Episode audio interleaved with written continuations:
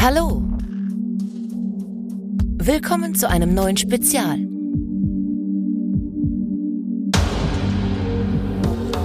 Und bei Let's Talk About Horror.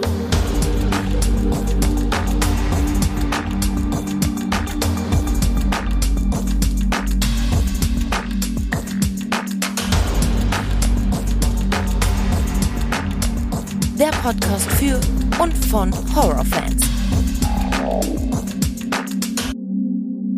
Ja, hallo liebe Leute und willkommen zurück zu einem neuen Spezial. Schön, dass ihr auch heute wieder mit dabei seid. Wer von euch ab und zu durch die Netflix-Bibliothek klickt und einfach nichts Gescheites zum Schauen findet, denen ist ans Herz gelegt, sich mal die Netflix-Dokumentation zu Gemüte zu führen, denn die sind teilweise besonders interessant und absolut hochwertig produziert. Deswegen sprechen wir heute über unsere Top 3 der besten Netflix-Dokumentationen und ich freue mich, dass sich die Luisa wieder gemeldet hat, mit mir aufzunehmen. Hallo Luisa. Hallo Alexander. Schön, dass du wieder mit dabei bist, freut mich. Ich freue mich auch. Vielen Dank für die Einladung. Ja, gerne, gerne. War sehr kurzfristig, ne? Ich habe ja erst noch nicht angefragt und dann habe nicht damit gerechnet, dass so schnell was zustande kommt, aber hat ja dann doch super funktioniert. Bevor sich die Leute fragen, worüber haben wir geredet? Wir haben über Backcountry gesprochen vor einigen Monaten. Mhm, genau, ja. Und äh, war ja auch eine sehr schöne Folge, hat mir sehr gut gefallen. War dein erster Auftritt damals und äh, jetzt bist du das zweite Mal dabei. Ich habe ja aus irgendeinem Grund, habe ich dann irgendwann festgestellt, während des Schnitts, dass ich immer Country sag. Back Country, das war immer so mein, die Art, wie ich diesen Titel ausgesprochen habe. Das ist natürlich völliger Quatsch, das heißt ja Back Country. Ist für mich ein Rätsel, warum ich den Titel immer falsch ausgesprochen habe. Ich weiß nicht warum. Vielleicht habe ich immer so eine Verwirrung mit Country oder County. Immer das so, so ein bisschen so ein Wort Krimskram da zusammengemixt, aber natürlich heißt der Film Back Country. Ja. Aber war eine gute Folge, ne? Hat sie dir gefallen? Mir hat sie sehr gut gefallen. Ähm, hat mir auch echt viel Spaß gemacht und äh, ich war auch sehr gespannt darauf, was die äh, Zuhörer und deine Follower da so zu sagen. Ich habe jetzt so nicht mehr in Erinnerung, was da so an Kommentare eingegangen ist oder was ich so für Meldungen bekommen habe. Aber es ist in jedem Fall eine sehr interessante Folge gewesen. Ähm, ich mache das ja so, einfach so zur Qualitätskontrolle, dass ich mir die neueste Folge im Auto immer nochmal anmache, wenn sie dann veröffentlicht ist horch halt einfach. Passt es mit der Musik? Passt es mit dem Ton da und so? Also ich höre natürlich äh, anders hin. Hab mich dann irgendwie dabei erwischt, dass ich die Folge dann auch wirklich lange, lange gehört habe, weil sie durchgehend interessant ist und der Film ja auch gut ist. Ne? Ist halt leider nicht so bekannt, aber ist ja auch ein super Film. Und deswegen, ähm, ja, war ich da voll drin wieder. Und das ist eigentlich ein gutes Zeichen, weil man könnte ja meinen, dass ich jetzt nach der Aufnahme und nach dem Schnitt, der Stunden dauert, eigentlich sagen könnte, ich habe genug davon aber habe dann am Tag danach dann schon wieder gut, ich glaube 50 Prozent gehört im Auto, ohne es zu merken, dass ich dann wieder voll drin war. Also es war eine schöne Folge, hat mir gut gefallen. Mir hat es auch gut gefallen. Ich habe sie ähm, danach, ich war irgendwann kurz danach wandern und habe sie äh, unterwegs dann natürlich auch nochmal gehört. Ja. Und habe mir auch gedacht, irgendwie doch, ist gut geworden. Gefällt mir sehr gut, ja. Auf jeden Fall. So, und jetzt bist du das zweite Mal dabei und heute haben wir ein, ein Thema. Ich hoffe ja, dass das äh, doch einige interessieren wird, weil es ein Thema ist, das ich schon länger mal ansprechen wollte. Also schon bestimmt seit einem halben Jahr. Es hat sich aber leider keiner dafür gefunden irgendwie. Denn wenn man mal bei Netflix nichts finden sollte, das richtig schön gruselt oder, oder äh, was auch immer, richtiger Horror, dann hat man auch sehr hochwertige, interessante Dokumentationen dort, die man sich anschauen kann. Viele meinen vielleicht im ersten Moment, ich gucke mir doch keine Doku auf Netflix an. Wie siehst du das? Ähm, guckst du gerne Dokus generell? Und wie bist du auf die Netflix-Dokus aufmerksam geworden?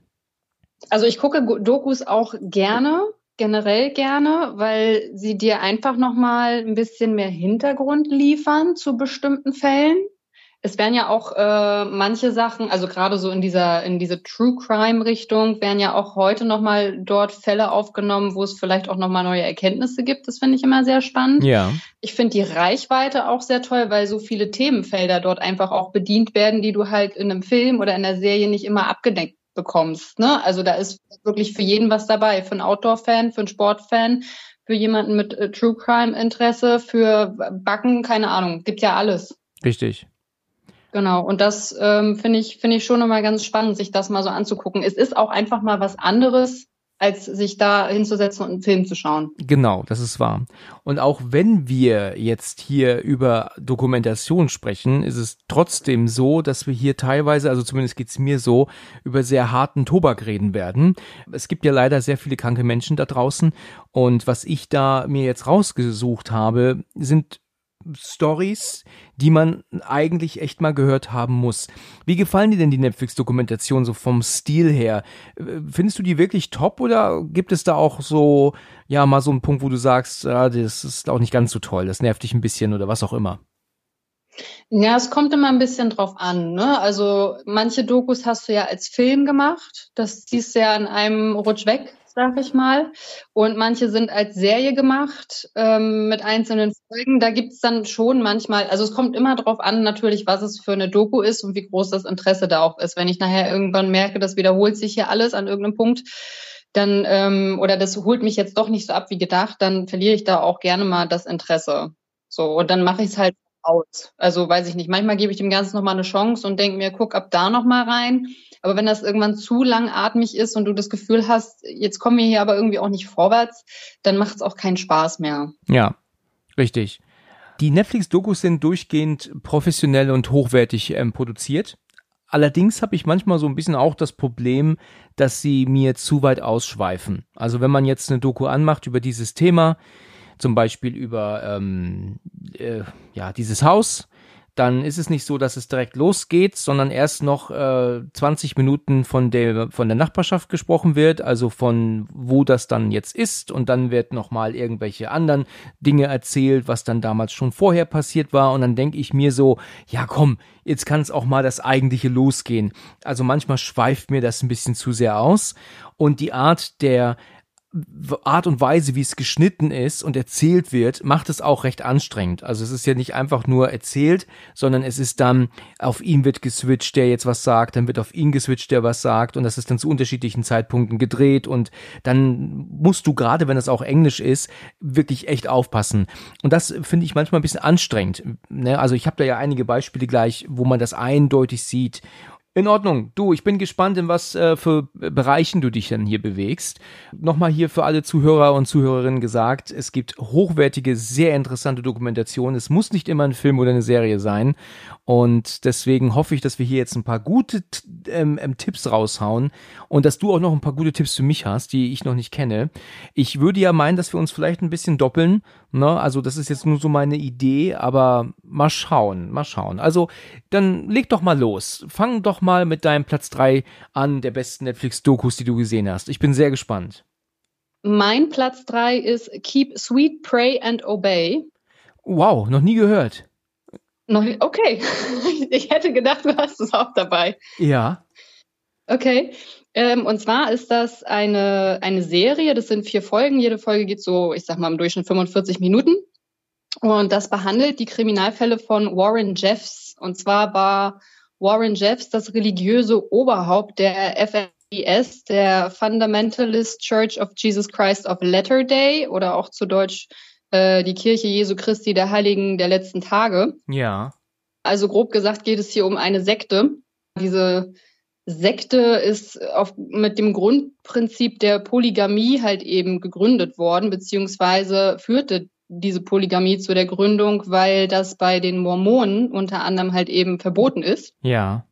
Ähm, heißt so im Ganzen ähm, wurde hier gesagt, ein Mann mit drei Frauen ist ähm, nicht nur Gott nah, sondern kann auch Welten, Galaxien und Universen erschaffen. Und nicht mal die Polizei oder der Präsident der USA selbst äh, hätte die Autorität, über diese Leute zu bestimmen ähm, oder denen irgendwelche Vorschriften zu machen oder hätte irgendwelche Rechte oder höhere Rechte. Ja. Ähm, das wird halt auch so in der Doku gesagt tatsächlich, dass die Leute, die in dieser Sekte ähm, waren oder sind, äh, besser gesagt, und dort groß werden ja teilweise auch eben ähm, das auch tatsächlich eingetrichtert bekommen. Ne? Also es gibt nichts Höheres als diesen, die, als den Anführer. Ja. Und dieser ganze, dieser ganze Grad an Höhe und an welchem Stellenwert der einzelne Mann halt eben hat, also hauptsächlich geht es da um die Männer, äh, liegt daran, wie viele Frauen hat der.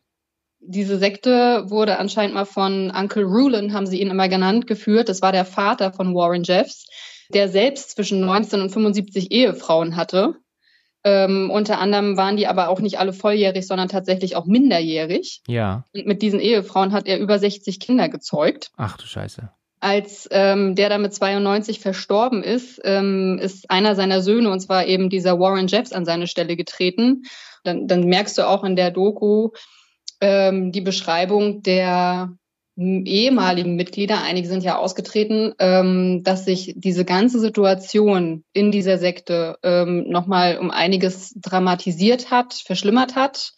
Also der ist da richtig durchgeknallt. Der hat sich irgendwo auf irgendeiner Ranch auch einen Tempel bauen lassen von diesen Mitgliedern. Der hat diese Multimillionen-Dollar-Kirche da kontrolliert durch äh, Konditionierung und Angst. Da fand äh, sexueller, körperlicher und psychischer Missbrauch statt bei den Frauen. Ne? Also natürlich ähm, hat sich die Polizei da eingeschaltet und 2011 ist äh, Warren Jeffs eben unter anderem zu lebenslanger Haft wegen sexuellen Missbrauch an Minderjährigen äh, verurteilt worden. Er selber, also dieser Jeff äh, oder Warren Jeff, hatte 78 Frauen, 24 davon waren minderjährig und alles in allem kontrollierte der zu der Zeit, wo er da ähm, der Prophet war, so nannten die sich ja oder so nennen die sich ja 400 Kinder. Ähm, in der Doku werden halt die Leute interviewt, die entweder ausgestiegen sind, die auch erzählen, dass andere Mitglieder ausgestiegen sind, aber teilweise auch wieder zurückgegangen sind, weil sie eben mit der Welt draußen außerhalb dieses Kults eben nicht zurechtkamen heutzutage, also diesen, diese Sekte gibt es immer noch. Die leben ziemlich isoliert und lassen auch keine neuen Mitglieder zu. Vor allen Dingen junge Männer, die sich da irgendwie beteiligen wollen, weisen die strikt ab. Das gibt es nicht, das wollen die nicht. Ja. Und ähm, ich habe dann nochmal nachrecherchiert, ein bisschen 7000 Mitglieder, hauptsächlich in den USA und in Kanada gibt es aktuell. Okay, das ist sehr interessant. Ich habe natürlich gerade mal geschaut und ähm, auf Deutsch heißt es sei lieb, bete und gehorche. Das ist ja genau der Titel, ne? Ähm, ich habe das Titelbild schon gesehen und ich habe äh, ist mir jetzt absolut nicht fremd. Also vorher habe ich es überhaupt nie gehört, jetzt als du es gerade gesagt hast, aber ich, ähm, es ist mir bekannt. Ich habe es gesehen, vier Folgen. Mich hat das Thema damals nicht gecatcht. Deswegen habe ich da nie reingeguckt, nicht mal angespielt. Also würdest du sagen, also du würdest es ja sehr wohl sagen, sonst wäre es nicht auf dem dritten Platz, dass es definitiv eine interessante Doku ist. Die sollte man sich mal angeben, äh, antun, ja? Äh, auf jeden Fall, genau. Also ich finde das wirklich sehr interessant. Ähm ist natürlich nichts für seichte Gemüter, das muss man auch sagen, ne? Weil man muss, man darf nicht vergessen, da im Hintergrund steht halt eben auch sexueller Missbrauch, ne? Und auch gerade Minderjährigen. Und das ist natürlich nur nicht Thema für jeden. Deswegen muss sich das jeder selber überlegen, ob er sich das zu Gemüte führen möchte. Aber ansonsten ist es sehr spannend, gerade auch wenn du dir so überlegst, wie diese Kultführer halt eben das hinbekommen, dass die Leute denen das tatsächlich glauben, was sie denen erzählen. Das finde ich echt beeindruckend, ne? wie die das hinkriegen, die Menschen so zu manipulieren, ja. dass die in der Spur laufen, wie sie es gerne haben wollen. Ja, ja, das ist, das ist wirklich interessant. Ja, dann, dann danke für diesen dritten Platz. Ich bin sehr überrascht. Also ich habe ja viele Titel aufgeschrieben und das ist jetzt einer, den ich nicht dabei hatte. Würde ich sagen, weil wir wollen ja auch nicht zu viel spoilern, logischerweise, ne? Gehen wir direkt äh, zu meinem dritten Platz, ja? Okay.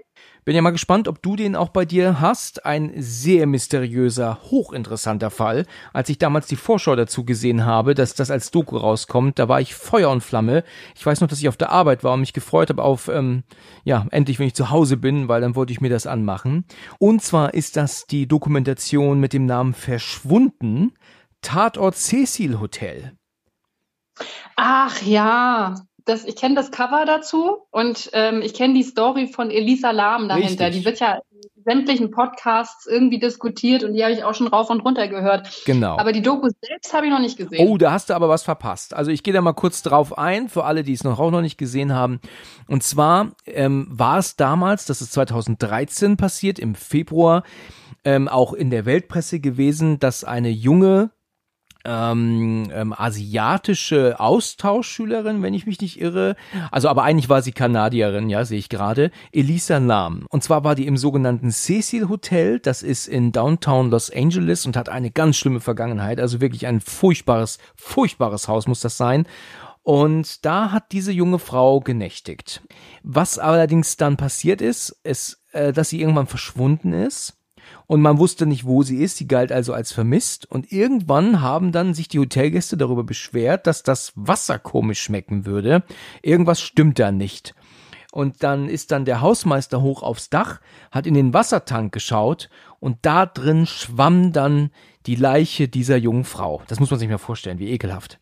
Und dann kam aber dann auch ein ähm, Überwachungsvideo raus. Vielleicht wissen jetzt einige, was ich meine. Vielleicht haben jetzt einige so einen Aha-Punkt. Und zwar hat man nämlich gesehen, wie diese junge Frau kurz bevor sie verschwunden ist, im Aufzug war und sich ganz komisch verhalten hat. Die wirkte so, als würde sie verfolgt werden. Die hat irgendwie so, oder als hätte sie Verstecken gespielt mit jemanden. Der Aufzug ging nicht zu, also sie hat dann ganz komische Bewegungen mit ihren Händen gemacht und hat dann rausgeguckt, sich wieder ums Eck versteckt und dann hat sie den Fahrstuhl irgendwann wieder verlassen. Und das ist sehr suspekt und sehr gruselig in gewisser Weise auf, aber ich weiß, was ist denn mit dieser Frau? Ich weiß jetzt im Nachhinein gar nicht mehr, wie diese Doku endete, aber letzten Endes hat sich das alles wohl dann schon ähm, logisch aufgeklärt. Aber hier ist aber auch die Frage, wie kam diese Frau aufs Dach? Natürlich ist das Dach verschlossen. Das heißt, die hätte, um drauf kommen zu müssen, eigentlich eine Feuerleiter nehmen müssen. Aber auch das wäre viel zu gefährlich, weil man dann über so eine Schwelle hätte gehen müssen. Du kannst eigentlich dann nur runtergehen, aber nicht hoch. Und die Netflix-Dokumentationen, die überzeugen natürlich auch immer durch ganz toll gemachte Grafiken, die das ja dann alles erklären und zeigen, wie könnte es gewesen sein, wie war es gewesen. Und deswegen kann ich hier jedem empfehlen, diesen wirklich seltsamen Fall mal eine Chance zu geben. Ein hochinteressanter Fall, ähm, bestehend aus vier Folgen, fast je eine Stunde. Und das ist wirklich eine sehr hochinteressante Dokumentation. Und ich bin erstaunt, dass du die noch nicht geguckt hast, obwohl du den Fall kennst. Ja, weil ich eben diesen ähm, Fall kenne. Deswegen habe ich mir die noch nicht angeschaut und dachte mir die ganze Zeit, was soll da jetzt noch kommen? Also sagen die nur den, ähm, den, also nur diesen, also nochmal, erklären die nur diesen Fall und zeigen die den nur oder gab es da auch noch andere Fälle? Weil ich glaube, ähm, irgendwelche wenn das jetzt stimmt, Serienmörder sollen doch da auch teilweise oder zumindest mal für eine Nacht untergekommen sein, wenn mich nicht alles täuscht. Ich meine sogar Richard Ramirez, der Night Stalker. Ja, richtig. Aber das hat ja, war ja natürlich nicht der gleiche Zeitraum, ne? Nee, nee, genau. Aber da hängt mit, mit diesem Hotel hängt ganz, ganz viel zusammen. Ganz, ganz viele andere Vorgänge, das stimmt, das habe ich auch schon gehört. Das ist ganz witzig, weil ich war, wenn ich das kurz erzählen kann, ich war ja 2016 oder 2015 war ich zum äh, alleine zum Roadtrip unterwegs in den USA von LA nach äh, Seattle. Ja. Und habe mir am Anfang dort auch natürlich ein Hotel gesucht äh, in LA, weil ich vor Abflug äh, schon eins dort haben wollte, damit wenn du da ankommst, mit bist ja total zerstört nach so einem zwölf Stunden Flug, ne, möchtest ja, möchtest ja definitiv ein Hotel haben, nicht dann erst anfangen zu suchen. Ja. Hatte ich äh, nach Hotels gesucht und bin auf einen Hosteling International äh, Hostel gestoßen. Die sind ja auch weit verbreitet in den USA und hatte fast das gebucht. Und weißt du, was das ist? Oder war, jetzt gibt es das, glaube ich, nicht mehr. Das ist unten in diesem Cecil Hotel eingezogen. Ach ja, das ist, das haben die geteilt, ne? Ja. Ja, ich genau. weiß genau, das wird in dieser Doku auch erwähnt. Die wollten damals wohl irgendwie den Ruf ändern und deswegen war das Cecil Hotel ja eins, aber die haben das dann getrennt. Äh, es ist immer noch das gleiche Gebäude, die gleichen Zimmer, aber das ist geteilt worden und äh, hat, glaube ich, aber auch nicht sonderlich viel gebracht. Und das wird aber auch in der Doku erwähnt. Ja. Mhm. Also du hast aber nicht genächtigt. Nee, nee, nee, nee. Ich hatte dann, ich hatte dann ein anderes gefunden. Das war dann äh, in der Nähe vom Flughafen noch mehr und das habe ich dann genommen. Ja. Hinterher habe ich dann aber auch von dem Fall gehört und habe gedacht, das vielleicht auch ganz gut gewesen, dass du nicht da warst. Ja, das stimmt. Also was hier in dieser Dokumentation sehr gut ankommt, das finde ich klasse. Du hast ja auch wirklich nicht nur einen Erzähler, sondern du hast ja so viele Leute, die zu Wort kommen. Du hast den Polizeichef, du hast der damalige Hoteldirektorin, die das erzählt. Du hast ähm, irgendwelche Kunden, also Gäste des Hotels, die dann auch erzählen.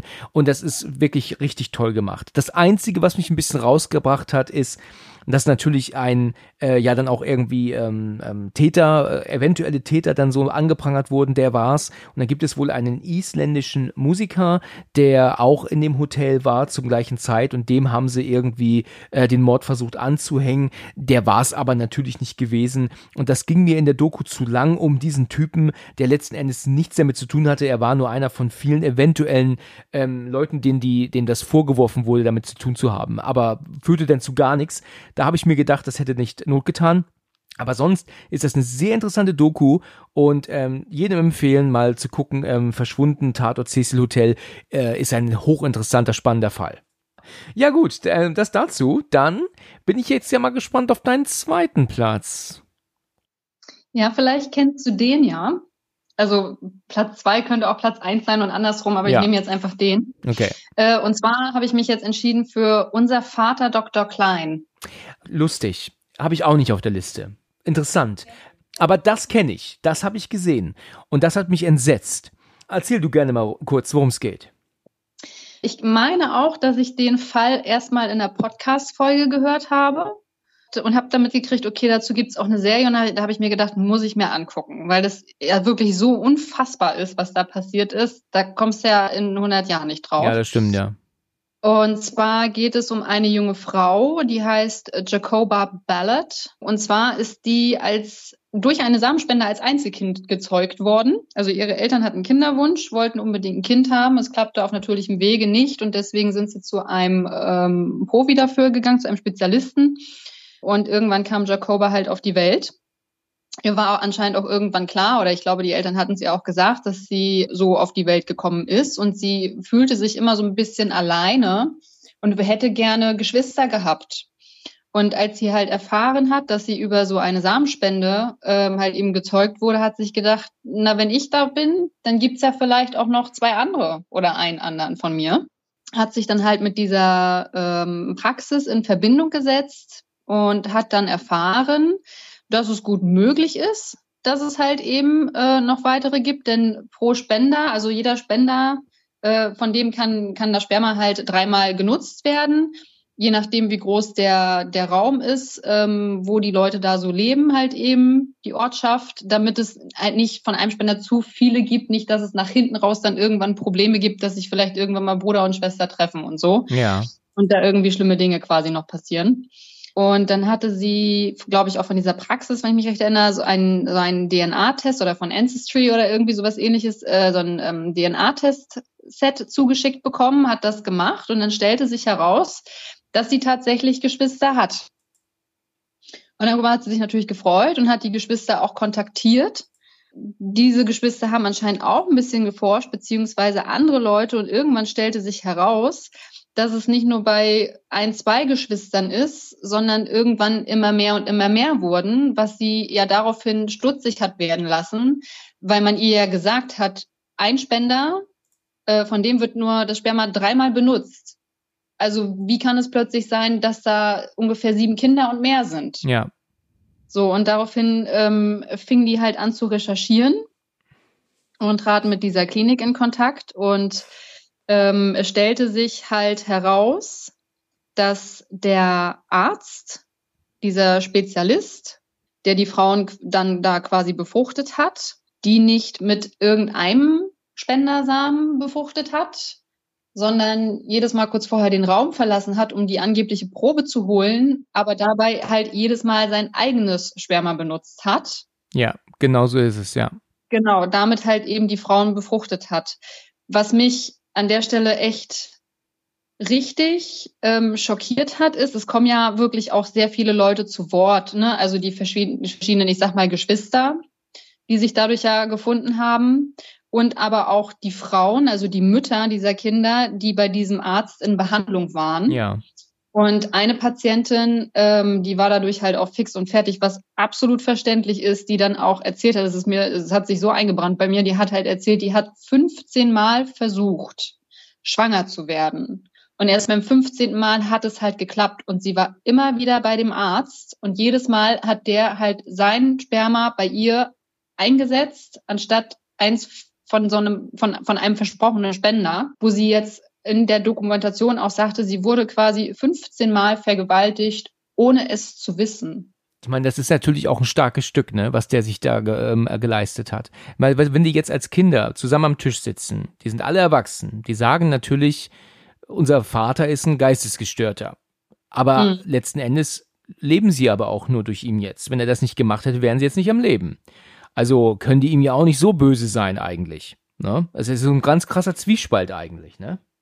Ja, da hast du sicher auf einer Seite recht, auf der anderen ich meine, ich habe das nie gemacht. Ne? Ich, ich weiß nicht, wie es ist, ob man da wirklich hingeht und ob man quasi wie so einen Katalog bekommt, dass man sagt, okay, der Spender soll es sein, damit das Kind hinterher auch zumindest uns ähnlich sieht. Ja. Ne? So stelle ich es mir jetzt erstmal vor als absoluter Laie.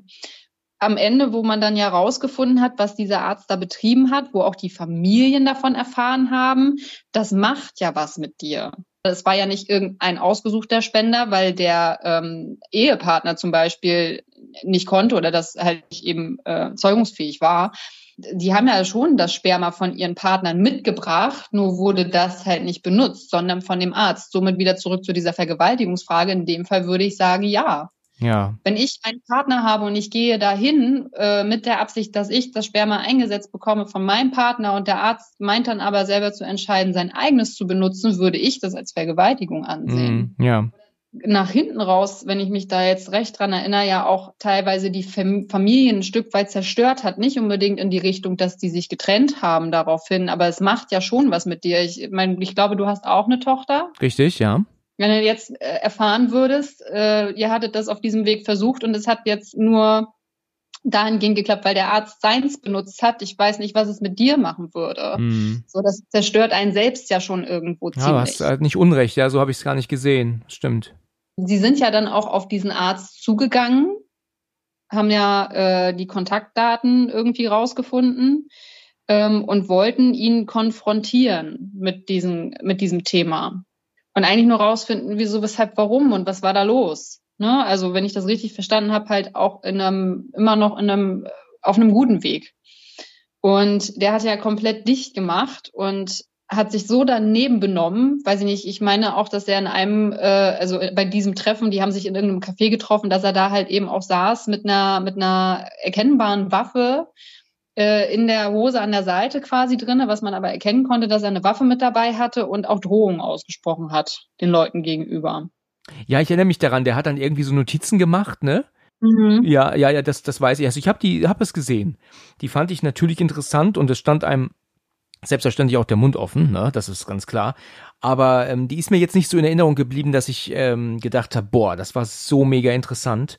Aber es, es war, ist natürlich ein, ein schlimmes Thema, also das auf jeden Fall. Also ich weiß auch nicht, ähm, ich habe dann nochmal vorhin nachgelesen, 2018 hat er die Zulassung als Arzt abgeben müssen. Er wurde in zwei Fällen der Behinderung der Justiz verurteilt zu einer einjährigen Bewährungsstrafe. Aha.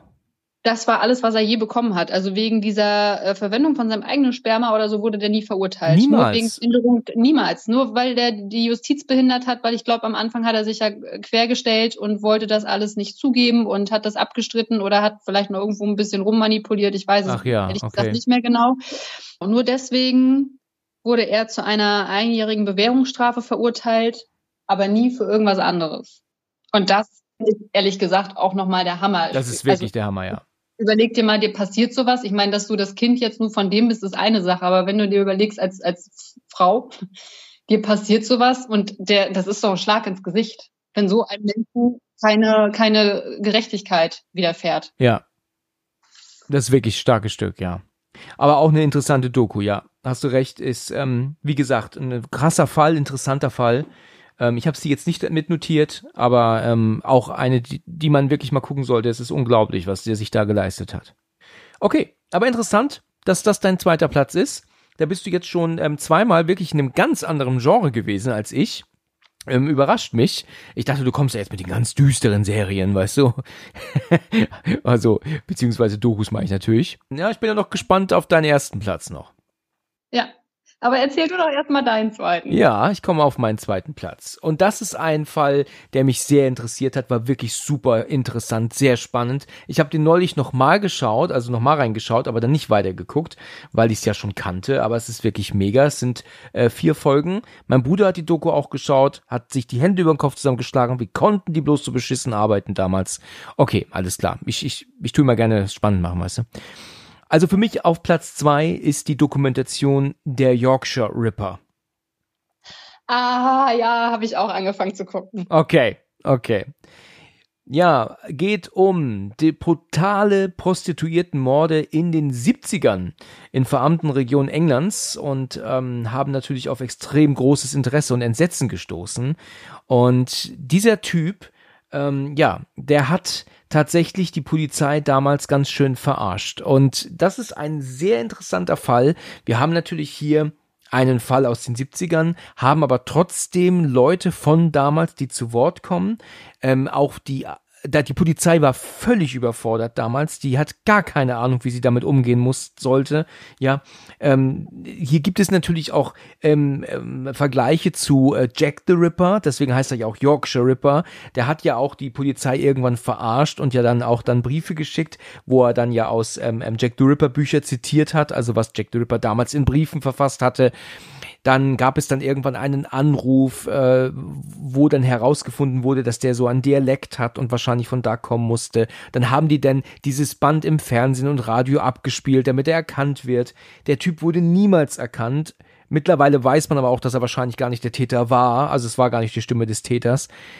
Ähm, da möchte ich nicht so viel spoilern. Ähm, ist ein hochinteressanter Fall, der, ähm, ja, den man sich wirklich mal angucken musste. Wie, wieso hast du aufgehört? Wieso hast du nicht weitergeschaut?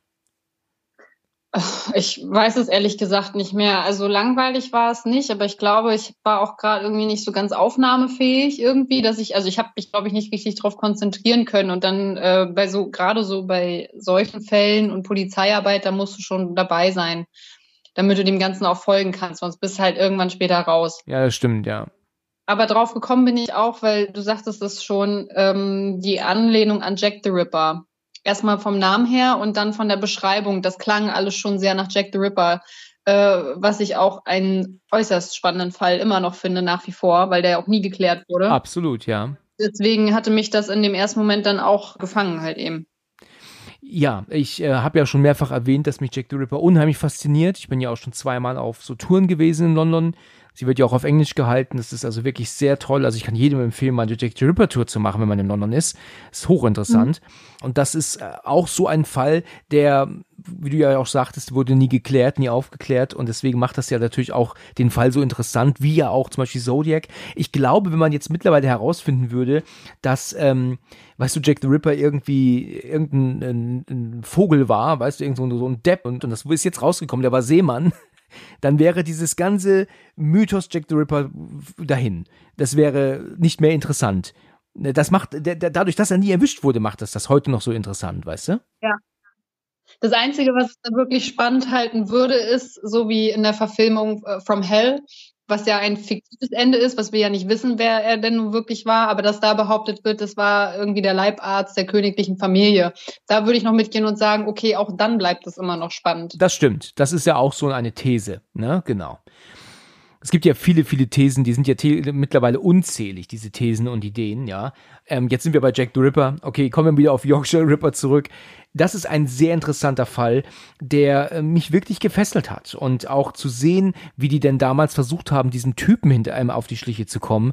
Also das war wirklich äh, sehr interessant, aber auch also ich weiß es nicht mehr leider genau, wie es war, aber mein, mein Bruder, der hatte das ja auch geguckt und der hat gemeint, wie kann die Polizei so unfassbar ähm, dilettantisch vorgegangen sein damals. Aber gut, gu guck mal, wie die Polizei vorgegangen ist bei dem Gladbeck-Desaster damals. Ja, das war ja auch eine, eine Blamage für das, für das Land. Das war allerdings zehn Jahre später. Ne, darfst du nicht vergessen, über zehn Jahre später. Hier reden wir jetzt von Anfang der 70er mit, mit völlig anderen äh, Möglichkeiten, die die Polizei hatte. Ähm, und äh, die konnten nichts anderes machen, als sich auf Zeugenaussagen zu verlassen. Ne, DNA äh, oder auch ähm, Überwachungskameras, das gab es ja alles nicht.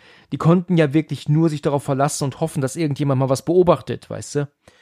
Mhm, also ein sehr interessanter ja. Fall. Ähm, wirklich richtig übel und was für ein irres Arschloch das damals gewesen ist. Wahnsinn. Ich weiß jetzt nicht mehr, wie er heißt, ähm, aber den haben sie dann letzten Endes am, am Arsch gehabt. Mhm. Ja. Okay. Ja, also das hat mich äh, sehr unterhalten. Ist ein sehr, sehr kranker Fall. Also gerne mal reingucken. Ähm, ja, Yorkshire Ripper ist hochinteressante Dokumentation. Schreibe ich mir auf. Muss ich dann wohl doch nochmal schauen. Auch noch heute. Na, heute nicht mehr, aber. Ja, da musst du jetzt aber auch ranhalten, dich dann, ne? Ja, ja, ja, ich, merke schon. Okay, magst du mir jetzt äh, deinen ersten Platz sagen? Äh, Erzähle ich dir. Bin sehr gespannt. Und zwar wirst du wieder überrascht sein, denn ähm, es ist überhaupt kein düsterer Fall. Okay. Keine düstere Doku und hat auch mit den ähm, vorhergenannten von mir überhaupt nichts gemeinsam. Und zwar ist das die Dokumentation Der tiefste Atemzug. Wow, interessant. Das kenne ich gar nicht. Ja, Überraschung. Ja, Überraschung. Das sagt mir auch überhaupt nicht. Und zwar geht es in diesem Film um äh, Apnoe-Taucher. Ja, ich sehe das Bild vor mir. Ich habe das Bild schon mal Ja. gesehen. Ja, jetzt weiß ich, was du meinst. Und zwar geht es um Alessia Cecchini, eine italienische Freitaucherin. Die ähm, Geschichte wird halt erzählt, dass sie sich schon, also ähm, dass sie in, wird halt in Rom geboren, ist als kleines Kind schon sehr begeistert vom Tauchen, ähm, wird dann auch von ihren Eltern in so eine Tauchschule geschickt, wo sie halt, äh, also in so einer Schwimmhalle das Ganze übt und trainiert und irgendwann zieht sie natürlich raus, irgendwann aufs offene Meer, weil du da ja natürlich ähm, viel bessere Möglichkeiten hast, dort noch zu tauchen. Ähm, sie hält diverse Rekorde, ist auch die erste Frau, die ohne technische Hilfsmittel eine Tiefe von 100 Metern erreicht hat. Und zwar 2019 war das Ganze. Ja. Genau, Apnoe-Tauchen ist halt eine Extremsportart. Der tiefste Tauchgang gewinnt bei solchen Wettbewerben, die da stattfinden. Und es geht halt natürlich auch darum, welche Risiken stecken aber auch dahinter. Also du hältst ja nicht einfach mal nur die Luft an und tauchst mal kurz unter Wasser, sondern du tauchst ja schon wirklich einige Meter tief. Und dafür brauchst du ja auch eine gewisse Zeit. Ähm, sie zeigen halt, wie man das Ganze trainiert. Die Wettkämpfe zeigen sie halt. Die Fälle, wenn man vom Tauchen wieder hochkommt, ab einer gewissen Metertiefe wird es nachher irgendwann kritisch. So auf die letzten Meter nach oben, besser gesagt. Weil viele Taucher dann halt eben ein Blackout bekommen Ja. Ähm, so dass halt eben Hilfstaucher noch mit helfen müssen, die wieder hochzukriegen an die Luft. Also die verdrehen dann die Augen, zittern dann teilweise und dann geht's halt eben darum, den Menschen in Sekunden wieder auf Vordermann zu kriegen, weil ansonsten ist da jegliches Leben verloren, weil entweder vielleicht ein Hirnschaden entstanden ist oder der Taucher dann natürlich vielleicht auch sterben kann Ja. an anderen äh, Sachen halt eben dabei.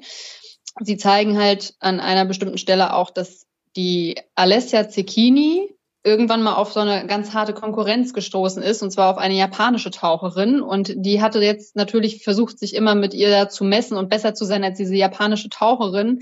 Sie hat äh, im März diesen Jahres äh, einen Rekord aufgestellt von 107 Meter Tiefe, die sie getaucht ist, ohne sämtliche Hilfsmittel.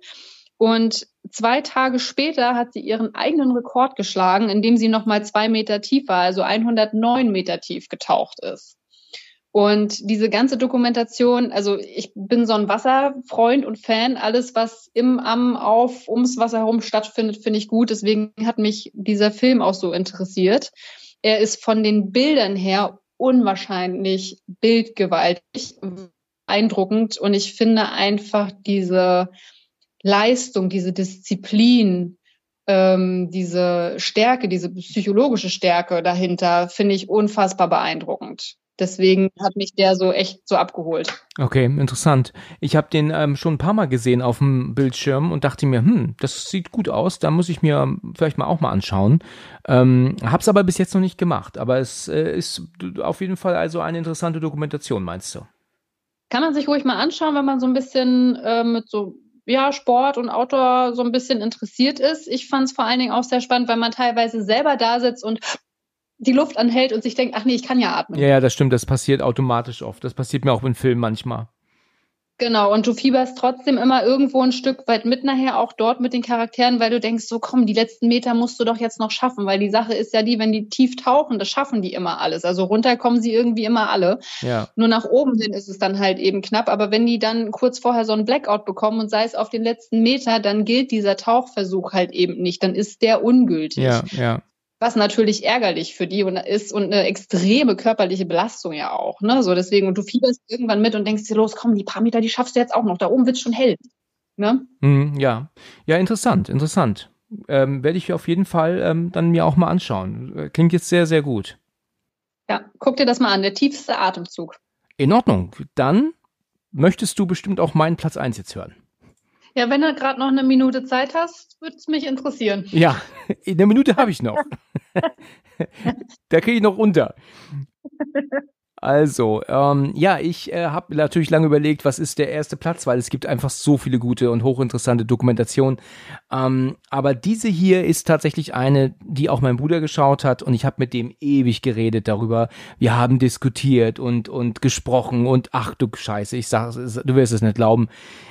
Es ist wirklich ein Wahnsinnsfall. Und zwar ist das mit einer der ersten Dokus, würde ich jetzt mal schätzen, die auch so erschienen ist bei Netflix. Sie ist nämlich schon recht alt und heißt Don't Fuck with Cats. Kenne ich. Ja, ich glaube, ich habe die gesehen und ich habe vor allen Dingen auch da wieder einmal einen Podcast zugehört, eine Podcast-Folge. Und habe mir auch gedacht, was ein kranker Scheiß. Ja, was für ein gestörter Hurenbock, ja. dieser Typ, ne? Also, das ist eine Dokumentation, die ich wirklich vor allen anderen noch empfehle, weil die sowas von, von hochinteressant erzählt und erklärt ist, ist einfach der Hammer. Also, don't fuck with cats bedeutet natürlich sinngemäß so viel wie leg dich nicht mit Katzen an, ja, oder ähm, mach keinen Scheiß mit Katzen. Denn es geht hier um einen, ähm, ja, wirklich völlig gestörten Geistes, also äh, was für ein, ein, ein Mistkerl heißt mhm. ähm, Luca Magnotta. Und dieser Typ, der hat wohl ich weiß nicht, ob das YouTube damals war, da bin ich mir gar nicht sicher, aber er hat auf einer Plattform ein Video gepostet, also wirklich öffentlich, in dem er, und das ist jetzt für Katzenfans, und ich bin ja auch ein Katzenfan, wirklich schwer zu hören, ein äh, Katzenkind getötet hat vor der Kamera. Das hat man nicht gesehen, das wird nicht komplett gezeigt in dieser Dokumentation, es wird natürlich nur angedeutet und dann ist es nicht mehr zu sehen. Und ich glaube, dass der Wichser das auch nochmal wiederholt hat. Ne? Wenn ich mich nicht irre, hat er, glaube ich, nochmal so ein Video gemacht. Der hat dann ja, also seinen Spaß daran gehabt. So, die Polizei war aber nicht in der Lage, irgendwie herauszufinden, wer das jetzt war, logischerweise. Und da haben sich dann Privatleute zusammengetan und gesagt, wir suchen dich und wir finden dich.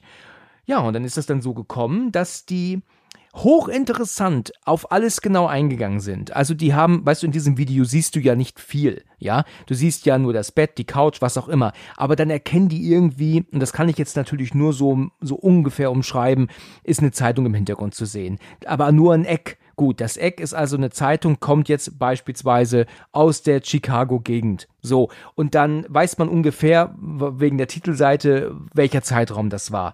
Und das sind dann also Hint für Hint für Hint für Hint und kommen dann irgendwann wirklich so weit, dass sie dann irgendwie auf Profile von ihm kommen und diesen Mistkerl, ähm, ja, zur Strecke bringen, beziehungsweise dann herausfinden, wer er ist. Dieser Typ hat dann allerdings sich dann, ähm, ist dann geflohen, der ist dann sogar nach Deutschland geflohen und ich erinnere mich sogar noch daran, dass es irgendwann mal damals, ich glaube es war ja 2013, wenn ich mich nicht irre, da gab es da mal einen Bericht, ähm, äh, dass in Berlin ein, ein gesuchter Mörder gefunden wurde, weil der Typ zwischenzeitlich nämlich von Katzen dann auch zu einem ähm, Menschen übergegangen ist. Eigentlich kann man da nicht so viel erklären und sollte man auch nicht, weil man dann viel spoilert. Das ist eine hochinteressante Dokumentation. Klar, wie schon gesagt, für Katzenliebhaber ist das, ist das schwer anzugucken, ähm, auch wenn man nichts sieht. Man weiß ja, ich meine, im Kopf geht das ja alles weiter, ne? Das ist natürlich nicht so toll, aber es ist trotzdem eine sehr interessante Dokumentation, wie sie diesen ähm, ja, Hurenbock ähm, absolut zur Strecke bringen. Und das ist äh, wirklich mega, mega interessante, tolle Dokumentation über diesen kranken Fall. Mhm. Ich habe die, ich, ich kenne den Fall tatsächlich. Es ist echt krass. Ähm, und die Podcast-Folge, die ich dazu gehört habe, fängt genauso an, wie du es gerade beschrieben hast, dass man erstmal dieses Video sieht, dieses Katzenvideo. Es ist ja ein Kätzchen ne, noch ein kleines Kätzchen, was er da einvakuumiert irgendwie. Richtig. Und das andere, was du, was du meintest, das waren, glaube ich, irgendwie zwei Kätzchen oder irgendwas. Ich glaube, da war eine, war eine Schlange mit im Spiel. oh, den, das habe ich gar nicht mehr in Erinnerung. Okay. Irgendwie, ich meine, dass dann, dass man da auch irgendwie sieht, dass er erst mit diesem Kätzchen rumspielt und im Hintergrund unter dem Kopfkissen bewegt sich dann was und dann siehst du einen Python, der sich da irgendwie bewegt oder irgendwie sowas. Ah, ja, okay. Genau, und ähm, da habe ich auch gedacht, was ein kranker Scheiß. Und ich fand es aber auch. Was ein Sadist. Ja, genau. Was ein Sadist. Äh, gleichzeitig habe ich aber auch gedacht, wie cool das irgendwie auch ist, dass die Leute, die das gesehen haben, sich zusammenschließen und sagen, also wenn die Polizei hier nichts macht oder nicht weiß, wie es geht, dass man an diesen Typen rankommt, dann schließen wir uns zusammen. Und dass die da ihre Kriminalarbeit, sage ich jetzt mal, vorgenommen haben, so wie du schon sagst, da hinten ist ein Zipfelchen von der Zeitung. Welche Zeitung könnte das sein? woher kennt man das? Ich glaube, die Decke, die da irgendwie auf dem Bett lag, das war irgendeine Pferdedecke, die man auch noch speziell irgendwoher kennt okay. oder kannte und was die dann gegoogelt haben und ich weiß es nicht genau. Also die haben ja irre dahinterher recherchiert, um den zu bekommen und vor allen Dingen haben die ja im Vorfeld auch schon zu den Polizisten gesagt, dass was der da macht, das ist nicht normal. Der wird irgendwann auf Menschen übergehen. Ja, ja. Ja, das, das war tatsächlich echt spannend, ja. Ich erinnere mich auch an einen Punkt noch, dass der Typ wohl mal ähm, aus dem Fenster gefilmt hat, glaube ich. Und dann hast du dann im Hintergrund eine Tankstelle gesehen und das kann ja wirklich überall sein. Aber da sind sie ja dann auch über Google Maps gegangen und haben ja dann diese Tankstelle dann gesucht, beziehungsweise eine Tankstelle gesucht, die an der Kreuzung ist, wo aber dann wiederum nebenan ein Hochhaus ist und so.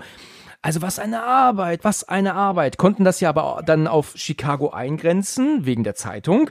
Und alter Schwede, das war so interessant. D diesen Typen, wie sie den an, an, an den Arsch sind, und der natürlich dann geflohen ist ins Ausland, weil der dann, ähm, ja, dann tatsächlich ihm dann die Muffe gegangen ist, ne? Also das war mega, mega toller Fall, aber natürlich krank, also toll im Sinne von der, der die Aufarbeitung natürlich, ne?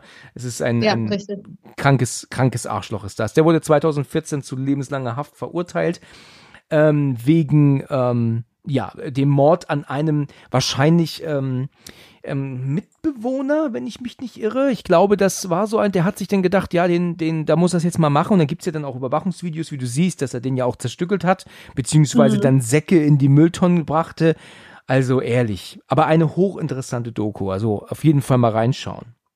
Und, und ich muss auch sagen, man sieht nicht, wie hier die Tiere gequält werden. Es wird, äh, man sieht die an, den Anfang des Videos und dann wird weggeblendet, dann wird nur erzählt. Also das muss ich euch wirklich erwähnen, dass man hier es nicht sieht. Man weiß es, man pass, es passiert, okay, aber es ist trotzdem guckbar. Ja, so kann man jetzt so sagen.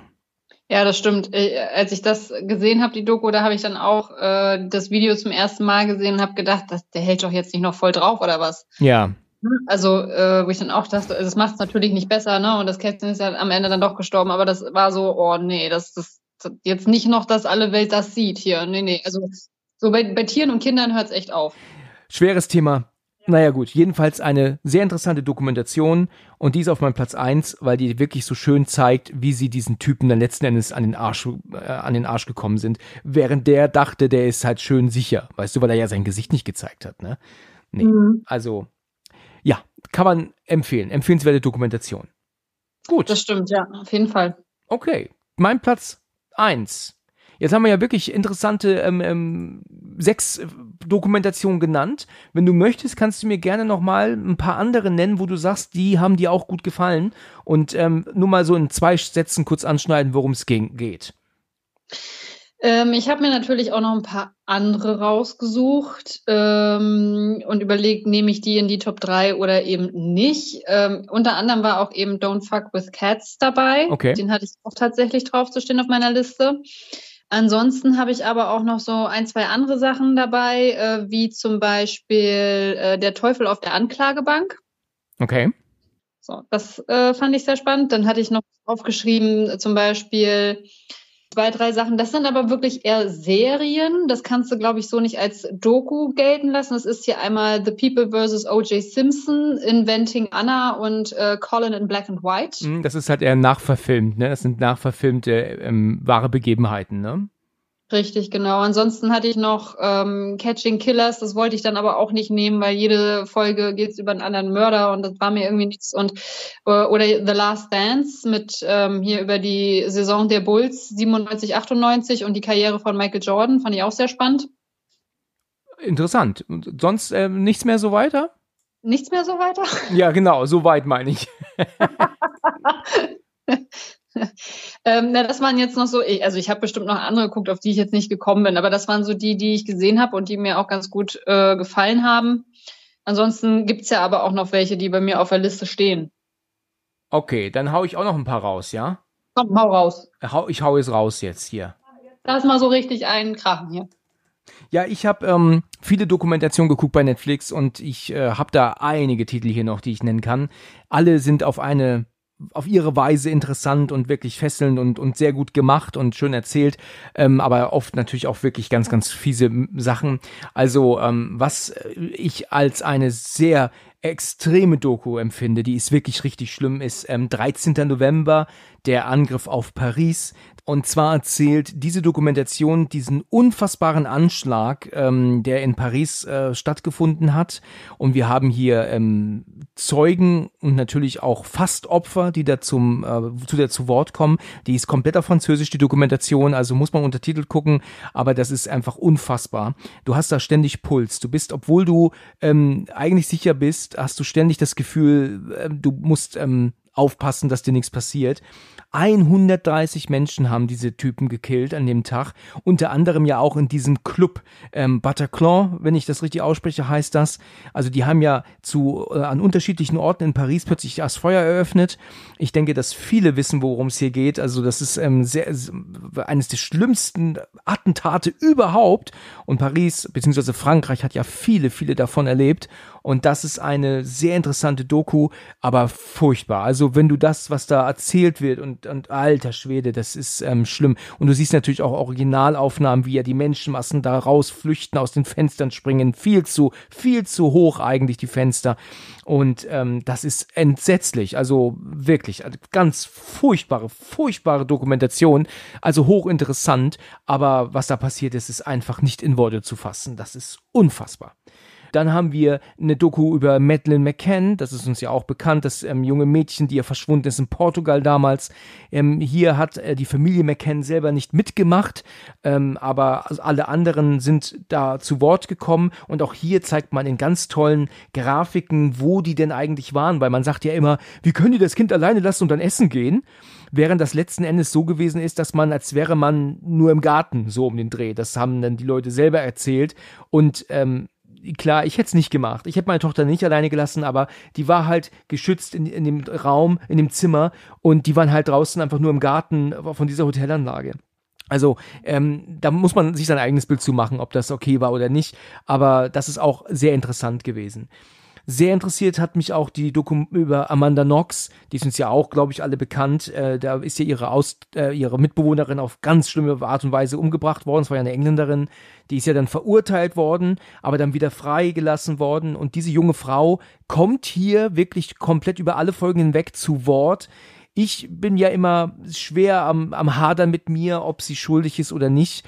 Ähm, ich glaube, wenn du schuldig bist, machst du nicht bei so einer Doku mit. Also wahrscheinlich ist sie unschuldig. Das müssen wir als Zuschauer eben selber für uns äh, wissen.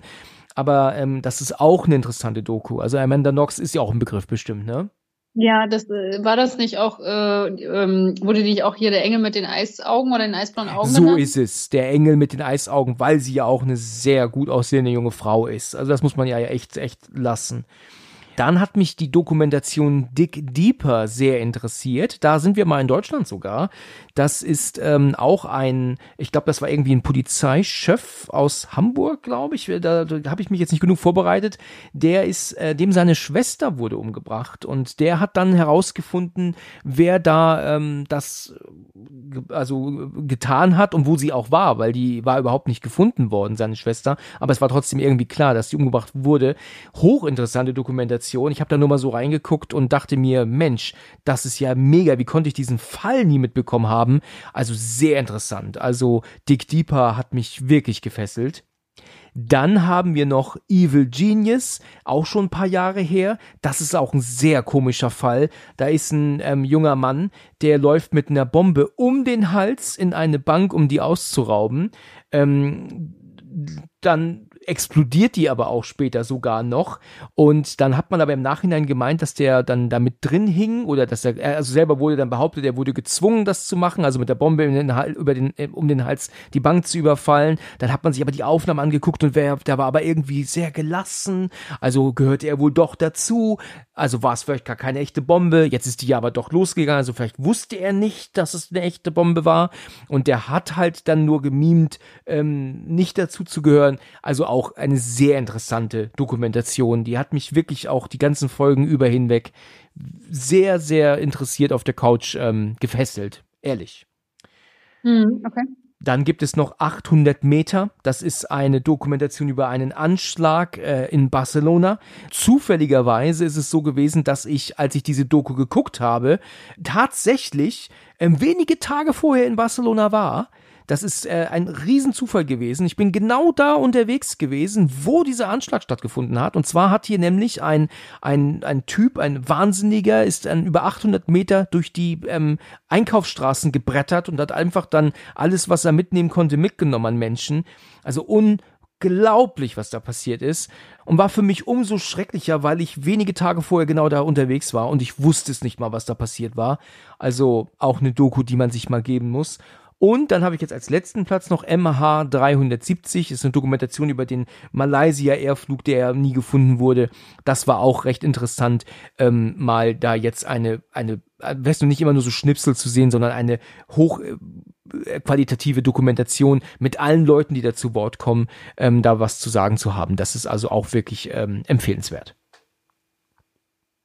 Ich habe mir die gerade jetzt nebenbei erstmal alle so mitgeschrieben und gleichzeitig gedacht, so, okay, da ist echt viel dabei, was ich anscheinend noch mal gucken muss. Außer den letzten jetzt vielleicht mit Malaysian Airlines da. Ich bin, äh, ich habe ehrlich gesagt Flugangst. Ja. Ich reise total gerne, aber ich habe Flugangst und ähm, da, da würde ich dann tatsächlich aussetzen. Da willst du drauf verzichten dann, okay. Genau, genau. Aber äh, auch was du gesagt hast hier mit Barcelona, ne, dass du zufällig äh, ein paar Tage bevor du die Doku gesehen hast, auch in Barcelona warst und ähm, die Plätze, das macht gleich mal was ganz anderes noch mit einem irgendwie. Ne? Da wird es einem richtig komisch. Irgendwie, wenn man dann äh, mal feststellt, dass man zufällig an diesem Ort war, wo das passiert ist, richtig. oder wenn du ganz bewusst zu solchen Orten gehst. Ich war ähm, 2017 mit einer, äh, mit meiner besten Freundin in New York und wir waren ähm, auch am, am Ground Zero halt, also bei dem One World Trade Center, ne? Und du merkst sofort, wenn du aus der U-Bahn aussteigst in diesem Viertel, dass die Atmosphäre in der Stadt plötzlich eine ganz andere ist. Es ist völlig anders irgendwie. Überall blinkt alles, es ist laut, es ist überall was los, aber da unten ist gefühlt eine totale Stille irgendwie. Und wir standen da und du kriegst immer noch eine Gänsehaut. Du weißt, was da passiert ist. Du hast das alles mitverfolgt im Fernsehen damals. Und das ist, du stehst da und denkst dir, oh Gott, das ist alles so, als, als wäre es gerade gestern gewesen. Hm. Und wir standen da und haben uns äh, das One World Trade Center angeguckt und hörten plötzlich irgendein Geräusch und guckten hoch und da flog ein Flieger lang. Und der Flugverkehr geht ja immer noch da lang, wo du dir dann denkst, aber wenn du da unten stehst, nee. Ne? Also da wird es ja echt anders. Ja, da möchte ich auch auf jeden Fall mal hin. Ich kann mir das gut vorstellen, dass die Atmosphäre da ganz anders ist. Wie du dir sagst, das ist plötzlich so ruhig da, ne? Das ist halt kein Ort, wo man, wo man lacht und Scherze macht und so, ne? Das ist halt einfach ein ganz anderer Ort. Richtig. Wenn ich mich nicht irre, kam bei Disney und Apple TV, vielleicht auch bei Netflix noch, das weiß ich jetzt nicht ganz genau, ähm, Dokumentationen zum 11. September nochmal raus, letztes Jahr. Also da ähm, kann man wirklich, wirklich nichts, ja genau, bei Disney waren das Zeugen, Aussagen und bei ähm, Apple TV oder Netflix war es dann nochmal eine Dokumentation, wo selbst George Bush ähm, ähm, da im Interview saß mit. Also das war auch sehr interessant. Also da habe ich mir beide ähm, ähm, angeguckt, diese Dokus, und ich war ähm, ähm, also begeistert in Anführungsstrichen, weil das teilweise Aufnahmen waren, die man noch nie gesehen hatte. Ne? Also mhm. sehr interessant, muss ich auch echt empfehlen. Ich hatte mit einem Kollegen neulich mal über den 11. September gesprochen und dann ähm, habe ich ihm dann so erzählt, dass wo ich denn gerade war, als das damals passierte, weil das daran erinnert man sich ja logischerweise noch. Ich habe ihm das dann halt erklärt und habe ich ihn so gefragt, wo, wo warst du damals? Und dann guckt er mich an, und sagt, ich war noch gar nicht geboren. Und dann ist mir erst klar geworden, dass der halt einfach gerade erst 20 ist, ne? Und ich dachte, das darf ja wohl nicht wahr sein. Weißt du, ich war 23. Nee, gar nicht wahr. Ich war 21. Ja. Und, und, und der war noch nicht mal geboren. Der kennt diese ganze Sache nur durch, durch Aufnahmen und Erzählungen und, und wir haben es damals miterlebt, ne? Ja, das, das ist Wahnsinn, echt, ja. Er ja, kennt es aus Geschichtsbuch quasi. Genau. Also es war krass, also es war wirklich heftig. Mhm. Also ich kannte die Türme, vielleicht nicht unter dem Namen World Trade Center, wo du es sagst, aber zumindest unter Twin Towers. Ja, ja. Okay. Ich glaube, so wurde er immer genannt, dass die Twin Towers. Ich kannte die hier von Kevin alleine New York, weil er ja da oben drauf steht. Da gibt es ganz am Anfang, wo er New York ankommt, die Szene, wo er auf den Türmen oben drauf steht. Ja, stimmt. Genau. Und den Überblick dort hat. Und weil mein Bruder ähm, Jahre zuvor selber in New York war und eben auch oben auf diesen Turm stand und auch ein, Bild davon hat. Genau, da gibt's auch Fotos von. Deswegen Dann kann- sind die dir natürlich dadurch bekannt, ja. Ja, genau, dadurch kannte ich die Türme. Okay, alles klar. Ja, ähm, du, dann haben wir ja wirklich ähm, interessante Folge gemacht, also und auch einige Empfehlungen hier ausgesprochen für viele. Ich hoffe, dass es Ja. eine interessante Folge war für die Zuhörer und Zuhörerinnen. Ähm, ich bedanke mich, dass du mitgemacht hast. Hat mich gefreut, dass du wieder dabei warst. Mich hat's auch gefreut. Vielen Dank, dass du nochmal gefragt hast. Ja, gerne, wieder. gerne. Nächstes Mal gerne wieder einen Film, wenn du möchtest. Ja, sehr gerne. Wir hatten ja da auch schon ein, zwei äh, gesagt. Ja, jetzt muss ich kurz überlegen, was war es noch? Ach ja, genau, ich erinnere mich. Netflix. So hörst du mir zu. Netflix, ne? ja, ja, genau, weil es ja nur den einen auf Netflix gibt.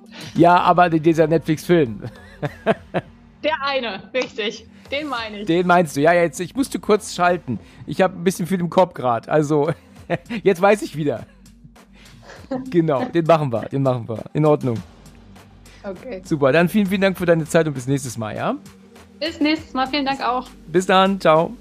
Ciao, ciao.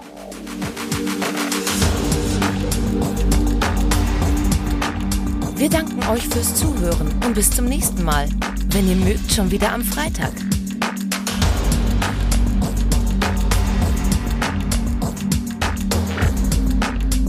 Der Podcast für und von Horrorfans.